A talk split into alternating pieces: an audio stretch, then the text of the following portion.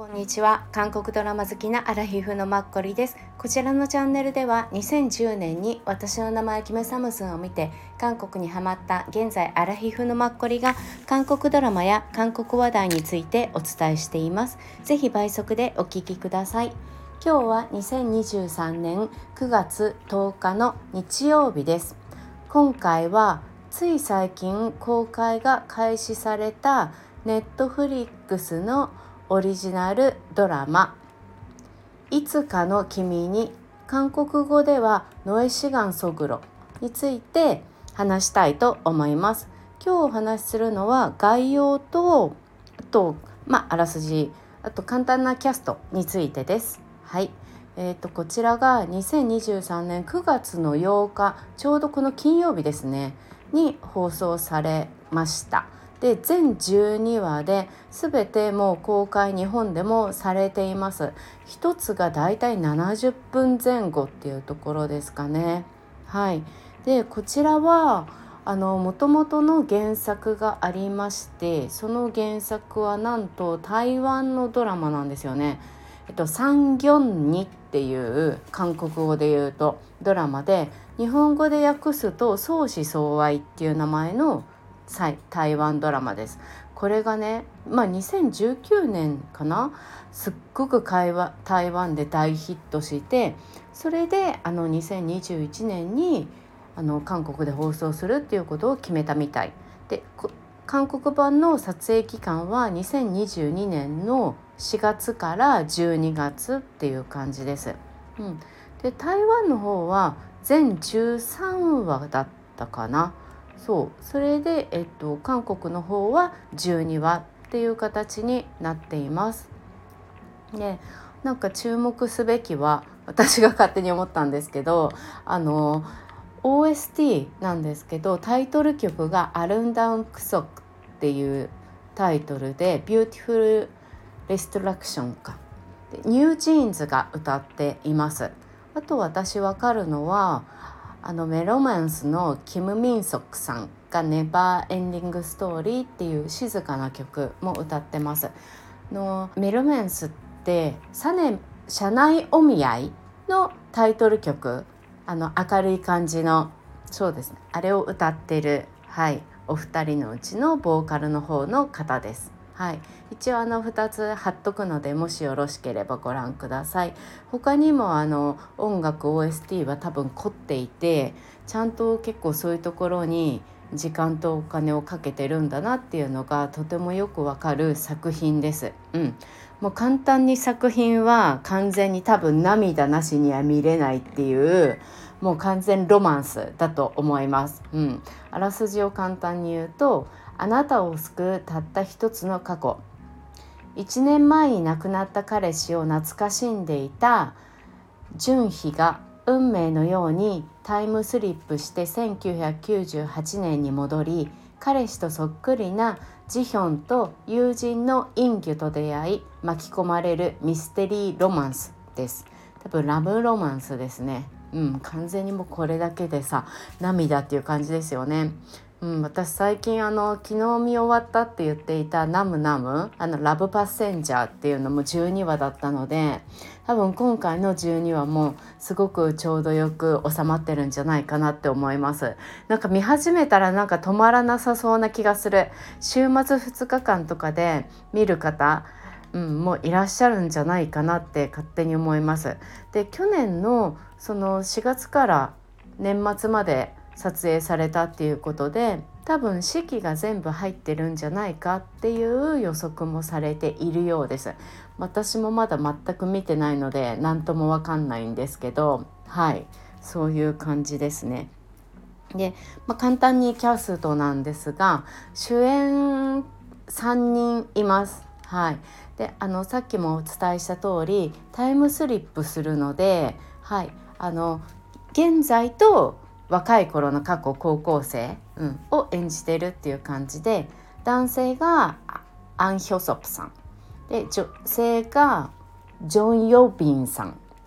もう一人あのお友達男性のがカンフンさんが演じています。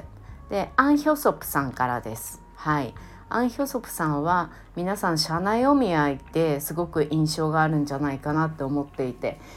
今現在28歳なので私の中ではいつ入隊するんだろうっていうのが最近すっごい個人的には気になっているところなんですけど、はい、で直近だと彼は「何万ドクターキム・サブ」っていう医者のドラマ最近パート3がこの6月まで放送されてたんですけど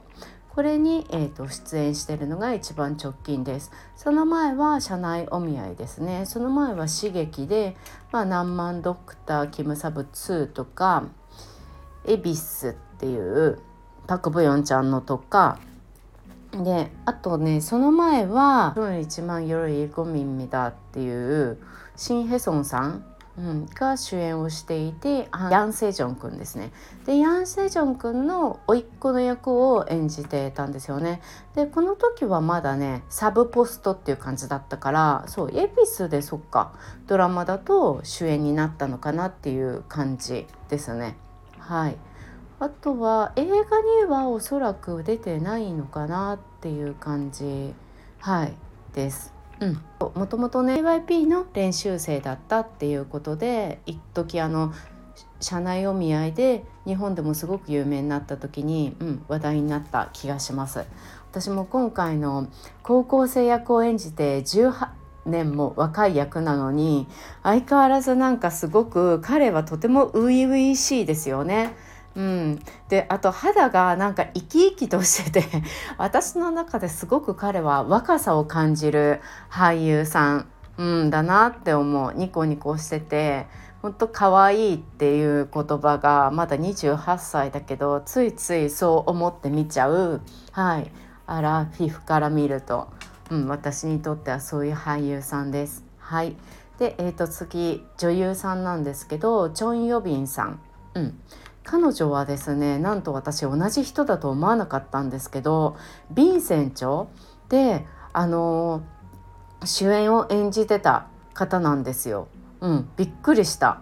ソン・ジュンギさんの隣に立ってた方で「えー!」とか思って本当にびっくりしました同じ人に見えなくて今回はもう完全に前髪を下ろして、まあ、台湾ドラマと同じようにおっかっぱぐらいの役なんですよねあもう全然ああそうなんだこの人だったんだっていう感じ。でアン・ヒョソプが28で彼女はもう34歳ですね。結構すごいお姉さん。うん。だけどやっぱりね韓国女優さんならではで高校生役を本当に上手に演じてらっしゃいますよね。うん。で彼女は多分映画がメインなんですけど一応あのドラマだと今回の「君の時間の中へ」の前にはグリッチでヴィンセンチョあとメロ体質えっ、ー、と日本だと恋愛体質30歳になれば大丈夫っていうのが多分日本だと UNEXT で見れるのかな。うん。チョン・ウヒさんが主役をしていてその彼女と友人だった3人のうちの1人の役ですね。うん、家を3人で同居していたと思うんですけどうん、その3人の、えっと、家の持ち主だった人、うん、そうですね。その役をやってました。はい。あとは、えっと、多分映画かな。直近だとこの映画がねまたなんか面白そうなんですよ。うん、コミッチっていう多分コメディ系なのかなっていう、うん、感じなんですけど最近今現在韓国でえっ、と開始されていてそうですね、うん、出ている方がねソン・ガンホさんイム・スジョンさんこの前のオ・ジョンセさん彼女ジョン・ヨビンさんあとジョン・スジョンってあの FX のクリスタル、うん、も出ていますね。なんかほんとコメディチックで多分あの出ている人たちも楽しそうに撮影してたんじゃないかなっていうのが想像つくような面白そうな感じ、うん、見てみたいなって思うドラマです。はいでもう一人アン・ヒョソプさんの過去の友人として出てきたのがカンフンさんですね。はい、カンフンさんも私すごいさカンフンって名前を最近すごいよく見る気がするのにいつも何に出てたっけって忘れちゃうんですけど今現在はこのあなたの時間の中にの前っていうか今多分放送しているバラエティ放送番組かな、うん、あのモンゴルで2,000キロ、うん、を宅配便で送るみたいな。韓国の俳優さんたちタレントさんたちが何人か出てるんですよね。前も何かで口にしたかもしれないんですけどそれに一応出てるみたい。うん。であと今年刺激にも出ていてその前皆さんがご存知のは多分ねシスターズチャグン・アシドルっていうシスターズで彼女たち3人姉妹のおばあさんの家ありましたよね。そのおばあさんの隣の家に住んでた男性。アメリカに行ってたんだけど帰ってきてっていう感じの、うん、あの男性ですね。ナム・ジヒョンさん。次女と仲が良かった。そう。男性役を演じてました。でその前はあのオッソメ・ブルグン・クットンっていうあのジュノさん 2PM のジュノさんが出てた「赤い袖先」あれで、えっと、男性で出てましたね。ホントプロっていうのを演じていてみんなが彼に憧れる。女性だったら女官の人たちはみんな彼に憧れるっていう感じの役で出てた。私いまいちどういうのだったかあのもちろん